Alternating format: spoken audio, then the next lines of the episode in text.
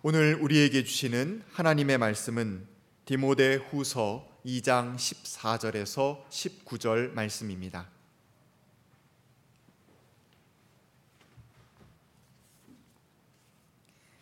신도들에게 이것을 일깨우십시오. 하나님 앞에서 그들에게 엄숙히 명해서 말다툼을 하지 못하게 하십시오. 그것은 아무 유익이 없고 든든 사람들을 파멸에 이르게 할 뿐입니다. 그대는 진리의 말씀을 올바르게 가르치는 부끄러울 것 없는 일꾼으로 하나님께 인정을 받는 사람이 되기를 힘쓰십시오. 속된 잡담을 피하십시오. 그것이 사람을 더욱더 경건하지 아니함에 빠지게 합니다. 그들의 말은 암처럼 퍼져나갈 것입니다. 그들 가운데는 후메네오와 빌레도가 있습니다. 그들은 진리에서 멀리 떠나버렸고 부활은 이미 지나갔다고 말하면서 사람들의 믿음을 뒤엎습니다. 그러나 하나님의 기초는 이미 튼튼히 서 있고 거기에는 주님께서는 자기에게 속한 사람을 아신다는 말씀과 주님의 이름을 부르는 사람은 다 불의에서 떠나라는 말씀이 새겨져 있습니다. 이는 하나님의 말씀입니다. 하나님 감사합니다.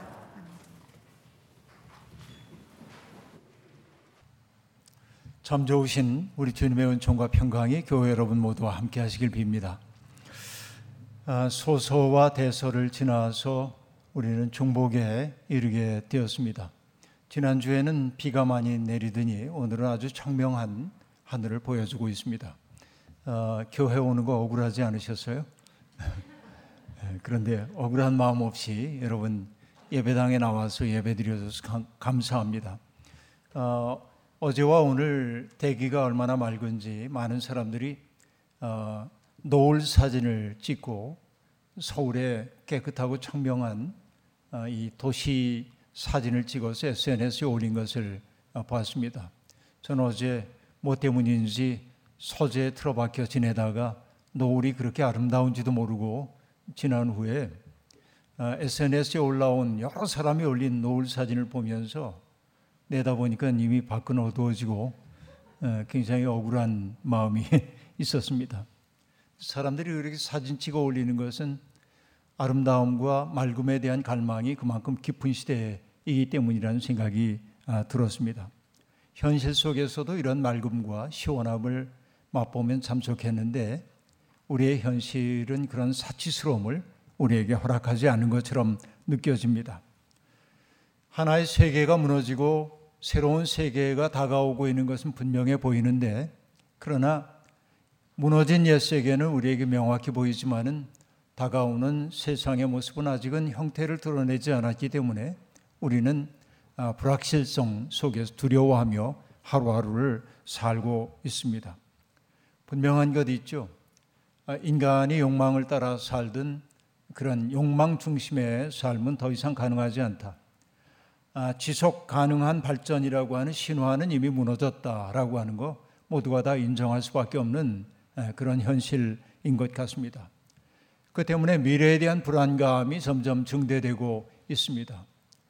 아, 요즘 젊은이들은 자신들의 부모 세대에 비해서 더 나은 삶을 살 수 없는 첫 번째 세대가 될 가능성이 많다는 얘기가 들려오고 그 때문에 젊은 세대의 박탈감과 상실감이 나날이 커져가고 있고 미래를 위해 오늘을 유보하며 살기보다는 오늘 우리에게 주어져 있는 삶을 만끽하며 살겠다고 하는 욜로족들이 아, 늘어나고 있습니다. You only, 너 혼자야. 아, 그리고 인생이라는 건 한 번뿐이야. Live once라고 얘기하는 욜로라고 하는 말이죠. 그러니까 누구도 대신해 줄 수 없는 내 인생 우울하게 살지 않을 거야. 나 좋을 대로 살 거야. 이런 태도들이 많이 드러나고 있는 게 사실입니다. 어떻게 보면 뭐 건강하게 살고 있는 것처럼 보이긴 합니다만 왠지 모르는 슬픔이 그 속에는 배어 있습니다. 폴란드 출신의 아, 세계적인 저명한 사회학자인 지그문트 아, 그 바우만이라고 하는 분은 모든 견고한 것들이 녹아내리고 있는 오늘과 같은 세상, 모든 가치들이 상대화되고 있는 세상. 그래서 아, 그 모호성과 불안이 증대되고 있는 오늘 같은 세상을 가리켜 뭐라고 일컬었냐면 액체 근대라고 얘기합니다.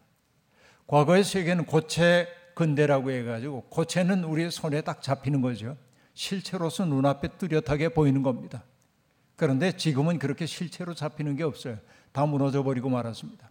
손에 뭔가를 움켜 쥐는 순간 손사래를 빠져나가는 것이 액체인 거죠. 그러니까 삶은 모호하고 불안하게 되었다고 그렇게 얘기하고 있습니다. 이게 오늘 우리의 현실입니다. 모호한 현실이기 때문에 불안합니다. 불안할 때면 누군가가 큰 정신이 있어서 우리에게 뭔가 삶을 가르쳐 주면 좋겠는데 지금은 바라보아야 할 큰 정신이 없다는 데 문제가 있습니다. 1970년대, 60년대, 70년대, 80년대만 하더라도 우리는 바라봐야 할 선생님들이 있었습니다. 그분들이 뭐라고 하시는지 귀 기울여 듣고 그분들의 견해를 지침 삼아 살아가면 그만이었습니다. 그러나 오늘은 우리가 누구도 바라보면서 아, 그 선생으로 모실 만한 권위로 인정하지 않는 그런 시대에 살고 있습니다. 그의 있음 그 자체가 우리에게 힘을 주는 사람들이 사라진 것처럼 보입니다. 아니, 그런 사람들이 사라졌다기보다는 우리의 마음이 그런 이들을 더 이상 인정하지 않으려고 하는 강팍함 속에 있다고 말하는 게 옳을지도 모르겠습니다. 어쨌든 누군가를 바라보면서 그의 얼굴을 떠올리는 것만으로도 우리의 마음이 환해지는 사람이 있다고 한다면 그는 행복한 사람이라고 말할 수 있겠습니다. 우리 시대의 빈곤함은 물질의 빈곤함이 아니라 존경할 사람이 사라졌다는 것. 아니, 존경하려는 마음이 우리 속에서 줄어들었다는 것이 우리 시대의 빈곤의 징조가 아닌가 하는 생각을 저는 해보고 있습니다. 꽤 많은 사람들이 삶의 답답함을 호소합니다. 특별히 아름답고 맑게 살려고 하는 사람들, 아름다운 세상을 만들어내기 위해서 공공의 책임을 지려고 하는 의식이 강한 사람일수록 삶의 전망이 불투명하다고 낙심하는 모습을 보기도 합니다.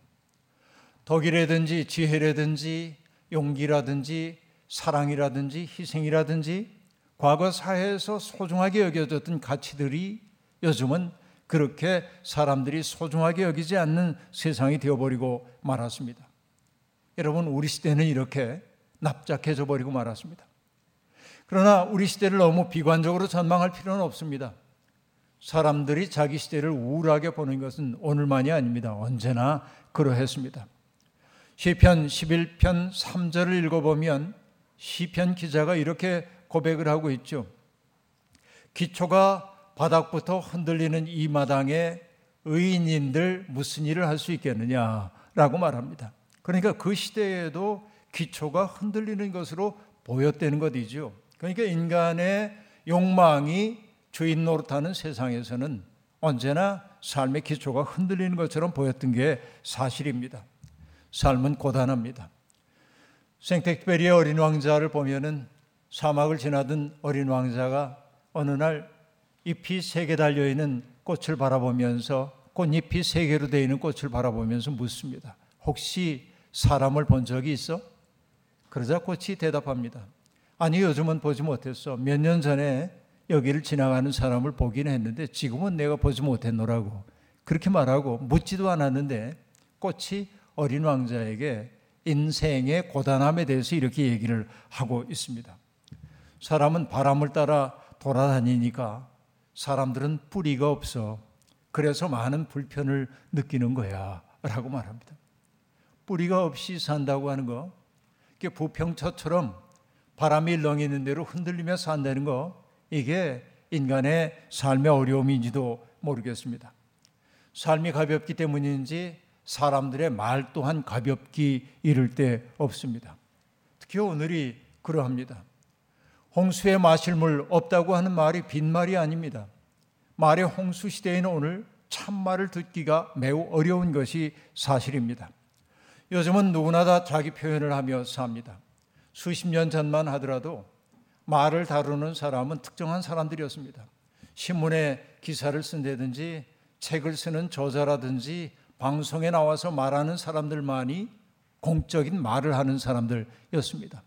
그러나 지금은 누구든지 다 자기 정보의 생산 능력을 가지고 있고 그리고 모두가 다 자기를 표현하는 시대에 살고 있습니다. 어떤 의미에서는 좋은 세상이 우리에게 열렸습니다.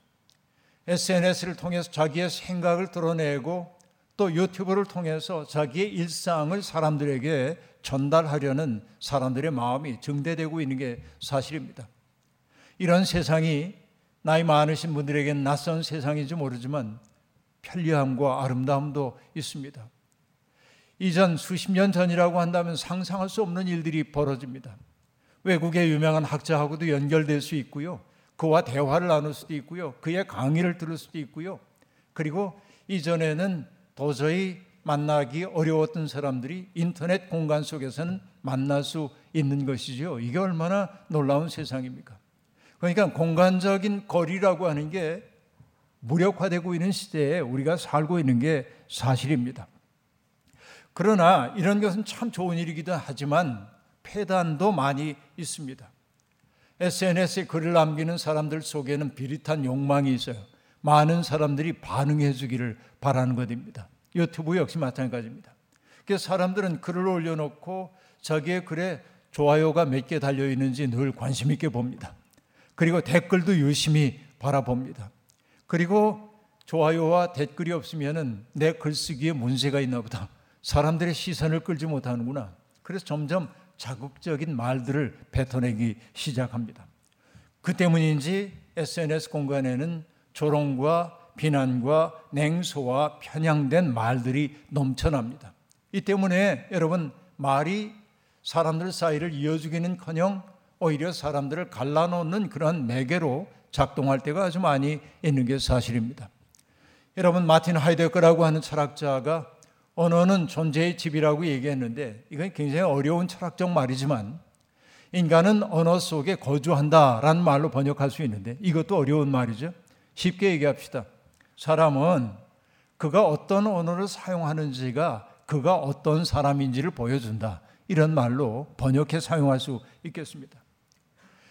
언어라는 게 의사소통의 수단입니다. 내 생각을 다른 사람들에게 전달하고 그의 이야기를 귀담아 듣는데 언어라고 하는 매개가 사용되는 게 사실입니다. 그러나 여러분, 언어는 또한 우리의 생각을 지어내기도 합니다. 우리의 삶의 방식을 만들어내기도 합니다. 다시 말하면 내가 사용하는 언어가 우리의 생각도 만든다 그런 얘기예요. 그러니까 인간이 언어를 부리는 게 아니라 언어가 인간을 부려먹고 있는지도 몰라요. 내가 사용하는 말이 내가 누구인지를 보여준다 하는 얘기입니다. 창세기의 첫 장은 어떤 얘기입니까? 하나님이 말씀으로 천지를 창조하셨다는 얘기가 나오잖아요. 말씀하신 그대로 이루어집니다. 이게 창세기 1장의 놀라운 점입니다. 요한복음도 마찬가지죠. 태초에 말씀이 있었다고 얘기합니다. 그리고 우리는 신앙 고백으로 얘기합니다. 그리스도를 어떤 분으로 고백하죠? 말씀이 육신이 되어 우리 가운데 오신 분으로 고백합니다. 말이 육신이 된다. 말이 현실이 된다. 이건 성경에만 나오는 신학적인 진술이 아니라 우리의 삶의 자리에서 날마다 경험하는 바이기도 합니다. 오늘 아침 일어나서 여러분 교회 나오기까지 혹은 뭐 오늘 예배 자리에 있는 분들 오늘 어떤 말을 했는지를 가만히 생각해 보십시오. 가족들과 처음으로 말을 섞었을 텐데요. 아침에 일어나가지고 여러분이 했던 말이 어떤 말인지를 생각해 보란 말이에요. 주변에 있는 사람들을 기분 좋게 말한 사람도 있을 거고, 짜증나게 만든 사람도 있을 겁니다. 내가 한 말이 나의 주변에 있는 분위기를 만들어내는 것을 우리는 너무나 잘 알고 있습니다. 그렇죠. 우리는 말을 통해 우리의 주변 사람들의 삶의 분위기를 만들어내고 있습니다. 그건 가족뿐만이 아닙니다. 우리가 살고 있는 세상을 말로 만들어내고 있다고도 말할 수 있겠습니다. 기분 좋게 하는 말도 있고, 기분 나쁘게 하는 말도 있죠. 넘어지게 하는 말도 있고, 일으켜 세우는 말도 있습니다. 오늘 여러분의 말은 어떤 말이었습니까? 이걸 생각해 보자는 얘기입니다. 세상에는 가짜 뉴스를 만들어내고 그것을 자극적으로 포장해 가지고 냉소와 혐오로 잔뜩 버무려 가지고 사람들 앞에 전달해서 사람들의 관심을 끄는 사람들이 있습니다. 그들이 전하는 정보가 진실이라 할지라도 냉소와 혐오를 담아 가지고 하는 말은 세상을 아름답게 만들지 못합니다. 하물며 가짜 뉴스를 만들어 가지고 포장해 가지고 자기들의 입속을 차리는 사람들이 얼마나 많은지 모릅니다. 그들은 세상을 따뜻하게 만들지 않습니다. 세상을 거칠게 만들고 혼돈을 만들어내고 있습니다. 비루하고 야비한 말이 자극적이어서 우리의 심정을 긁어놓고 있음을 우리가 알고 있습니다. 최근 몇 년 사이에 저는 이게 제 주제가 되어버리고 말았어요. 말이 새로워지지 않으면 역사는 새로워질 수 없다 하는 이 얘기가 제 주제가 되어버리고 말았습니다. 한 가지 사안을 놓고도 서 있는 자리에 따라서 서로 다른 말들을 하면서 합니다. 이건 어쩔 수 없는 인간의 한계입니다. 내가 옳으니 내가 옳으니 싸우는 동안 사랑은 식고 참은 옅어집니다. 이게 우리의 비극입니다. 다산 정약용 선생님의 시가 떠오르는데요. 그분이 이렇게 얘기합니다. 소산, 폐, 대산, 작은 산이 큰 산을 가리웠네. 그리고 그 다음에 이렇게 말합니다. 원근 지 부동이라 하고 말합니다. 멀고 가까움에 지세가 다른 탓이지라고 말합니다. 이게 어떤 시입니까? 여러분, 우리가 맑고 청명한 날 산을 바라보면 행복하잖아요. 그것도 겹겹이 있는 산을 바라보면 얼마나 아름다운지 모릅니다. 그리고 작은 산 너머에 큰 산이 있는 모습을 우리 얼마나 흥미롭게 바라봅니까? 그러나 여러분, 내가 작은 산 바로 아래 들어가면 큰 산이 안 보이죠? 작은 산에 가려 큰 산이 안 보이잖아요. 떨어져서 바라봐야 보이잖아요. 서 있는 자리에 따라서 우리는 작은 산을 못 보는 사람이 될 수 있는 것입니다. 자기가 보고 있는 것이 세상의 전부인 줄 아는 사람일수록 편협한 사람들인 경우가 아주 많이 있습니다. 그들은 배우려는 마음이 없습니다. 그 때문에 그 작은 산 아래 서 있는 사람들일수록 97% 자기와 일치하고 불과 3%만 차이 나는 사람들을 적으로 규정하고 따돌려 놓고 만나지 않으려는 태도를 보일 때가 아주 많이 있습니다. 이게 인간의 버릇입니다. 여러분 초대교회도 다른 복음을 전하는 사람들로 말미암아 흔들리고 있었습니다. 예수 그리스도의 이름을 이야기하면서도 그 이름을 얘기할 때 자기의 이익을 위해 그 이름을 오용하는 사례가 대단히 많이 있었다 하는 얘기입니다. 어떤 사람들은 부활은 이미 지나갔다고 말하면서 사람들에게 방종한 삶을 획책하는 사람들도 많이 있었습니다.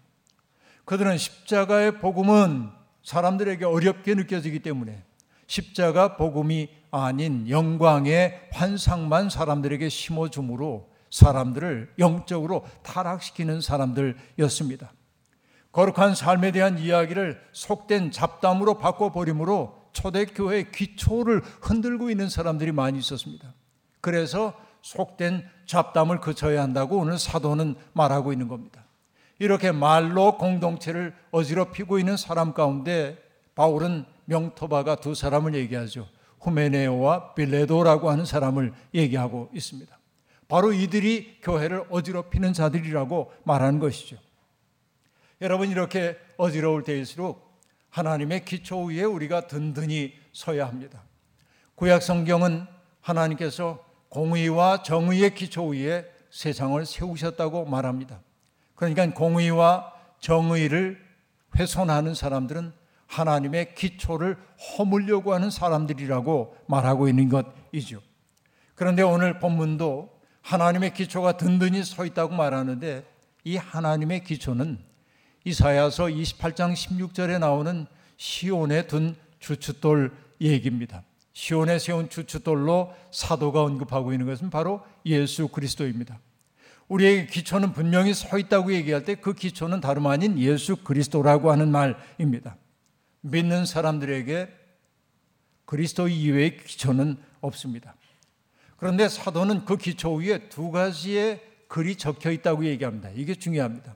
예수 그리스도의 삶 속에 적혀 있는 두 가지의 문장이 있어요. 그 하나는 무엇입니까? 주님께서는 자기에게 속한 사람을 아신다라는 게 첫 번째입니다. 그리고 두 번째는 무엇입니까? 주님의 이름을 부르는 사람은 다 불의해서 떠나라 하는 이 두 가지가 적혀 있다는 겁니다. 자, 주님께서 나를 아신다. 이게 중요하죠. 주님은 요한복음에서 말씀하셨습니다. 나는 선한 목자이다. 나는 내 양을 알고 내 양들은 나를 안다 라고 말씀하십니다. 하나님은 우리의 콩팥과 심장까지 살피는 분입니다. 우리의 양심과 정서까지 깊이 살피는 분이라고 하는 말입니다. 성경에서 안다라고 하는 말은 무엇 무엇에 대한 정보를 안다는 말이 아니고 구약이 얘기하는 안다, 알다라고 하는 야다라고 하는 말은 체험으로 깨닫다라고 하는 말이고요. 그러니까 머리로 아는 게 아니라 온몸으로 그의 존재를 안다고 하는 말이고 그 안다고 하는 말 속에는 그를 돌보고 보살핀다라는 뜻이 있어요. 하나님이 우리를 아신다고 하는 말은 어떤 의미냐면 하나님이 우리들 속에 있는 연약함까지 다 아시고 우리가 넘어질 수밖에 없는 유약한 존재라고 하는 사실도 알고 그것을 측은히 여기고 그런 우리를 사랑으로 감싸고 보살피신다라고 하는 말입니다. 다시 말하면 주님이 우리를 아신다라고 하는 말은 우리가 주님께 알려진 존재라고 하는 말입니다. 여러분 잊지 마십시오. 그리스도라고 하는 기초 위에 적혀 있는 첫 번째 말씀 주님께서 우리를 아신다라고 하는 이 말을 잊지 말자고 하는 얘기입니다. 바울은 믿는 사람들을 가리켜서 하나님의 작품이라고 에베소서 2장 10절에서 얘기했습니다. 우리가 함부로 살 수 없는 까닭은 무엇입니까? 우리가 하나님이 공들여 만든 존재이기 때문에 그렇습니다. 그런데 내 삶이 왜 이 모양이냐고, 내가 왜 이 모양이냐고 투덜거리는 사람들도 있겠지만 여러분, 남들과 자기를 자꾸 비교할 필요가 없습니다. 남들이 보기에 추해 보이는지 몰라도 부족해 보이는지 몰라도 하나님은 나를 공들여 만들었어요. 이 근본적 사실을 잊지 말아야 할 것입니다. 하나님은 우리를 통해 세상을 아름답게 가꾸기를 원하십니다. 그러면 여러분 두 번째 적혀 있던 그 이야기 무엇입니까? 주님을 믿는 사람들은 불의에서 떠나라. 이게 우리의 삶의 방향이 되어야 한다는 얘기입니다. 세상에 적응하며 살다 보면 우리의 신앙 양심에 어긋나는 이 일을 요구받을 때도 있습니다. 그러나 여러분 힘겹지만 그 불의한 일과 타협하지 말아야 합니다. 때때로 예수를 믿는 것 때문에 손해 보는 것을 감수하십시오. 그래야 내적인 근육이 우리 속에 생겨나고 우리 속에 보이지 않는 영혼의 뿌리가 깊어질 것이기 때문에 그렇습니다. 여러분, 여러분의 기초는 든든합니까? 며칠 전에 저는 에밀리 에스파니 스미스라고 하는 분이 삶에는 행복보다 더 중요한 것이 있다라는 제목의 테드 강연을 하는 것을 들은 적이 있습니다. 가끔 한 십몇 분 되는 그 강의를 제가 잠자기 전에 어, 그걸 들을 때가 많이 있는데 그분 강의가 쓱 마음에 들어왔어요. 그는 우리의 삶의 의미를 구성하는 네 개의 기둥이 있다고 얘기합니다. 우리의 삶의 의미 있기 위해서는 그 네 개의 기둥이 튼튼해야 한답니다. 그걸 일일이 다 자세히 얘기할 수는 없고 간결하게 얘기하자면 첫 번째 우리의 삶의 기둥은 유대감이라는 거예요. 서로를 이해하고 받아들이는 사람 사이에 연결이 튼튼할 때 우리의 삶은 건강하다는 것입니다. 이 유대감이 참 중요하죠. 그리고 그가 얘기하고 있는 두 번째는 뭐냐면 삶의 의미라고 말할 수 있는데 그는 그것을 목적이라고 얘기하고 있습니다. 목적이 이끄는 삶 유예 이런 얘기가 아닙니다. 내가 성공하기 위해서 목표를 세워놓고 노력하자 그런 얘기 아닙니다. 인생의 의미가 무엇인지를 알아야 한다는 거예요. 인생의 의미는 어떻게 나타납니까? 나를 위해 사는 게 아니라 누군가에게 응답할 줄 아는 사람이 될 때 인생의 의미가 찾아오더라. 그러니까 인생의 목적을 아는 게 중요하다. 내가 누군가에게 선물이 되어야 함을 아는 것이 우리의 인생을 든든하게 만든다. 그리고 그가 얘기하고 있는 세 번째 기둥은 초월성입니다. 그러면 그가 예로 드는 것이 뭐예요? 여러분 예를 들면 예술 작품을 감상한다든지 혹은 소설 읽는다든지 혹은 큰 자연 앞에 선다든지 혹은 예배의 자리에 참석함으로 내 삶의 자리에서 조금 떨어져서 나를 바라볼 수 있어야 돼. 그렇죠. 아까 작은 산이 큰 산 가리는 것처럼 우린 작은 산 앞에서 큰 산 보지 못할 때 많은데 그런 예배라든지 아름다움의 경험, 자연의 경험을 통해서 나를 떨어져서 바라볼 수 있는 초월성이 필요하다. 이게 우리의 인생을 든든하게 만든다 하고 말합니다. 그리고 여러분 네 번째는 제가 예상하지 못한 것이었습니다. 네 번째 기둥. 그게 뭔지 아십니까? 그는 이렇게 얘기합니다. 스토리텔링이라고 말해요. 인생은 모두가 자기의 삶의 이야기를 지어가는 게 사람입니다. 사람은 누구나 자기의 삶의 주인, 저자입니다. 여러분, 한 권의 책을 쓰신 적이 없다 할지라도 여러분은 지금 날마다 삶을 통하여 인생이라고 하는 책을 쓰고 있는 저자들입니다. 근데 여러분, 인생이라고 하는 책을 쓰다 보면 내가 원하지 않는 방향으로 글이 흘러갈 때도 있잖아요. 실패의 경험, 부끄러움의 경험, 난감한 경험, 절망, 좌절, 이런 것들. 그때 여러분, 우리는 그냥 절망과 좌절로 그칠 수도 있습니다. 그러나 이 에밀리가 얘기하고 있는 게 뭐냐면 인간의 위대한 점은 어디에 있습니까? 그 잘못 나간 길을 반성하면서 새로운 삶의 이야기를 적어갈 수 있지 않냐. 부끄러웠던 기억, 좌절했던 삶의 경험 그 속에 머물러 살지 않고 부끄러움과 좌절의 경험을 가지고 그것을 사회적 자산으로 바꾸어서 어려움을 겪고 있는 사람들을 도울 수 있지 않냐. 이게 인생을 새로운 스토리텔링하는 방식이라는 거예요. 이게 인생을 든든하게 만든다는 거예요. 많이 공감해서요. 그 짤막한 강연의 말미에 에밀리는 자기 아버지 이야기를 들려줍니다.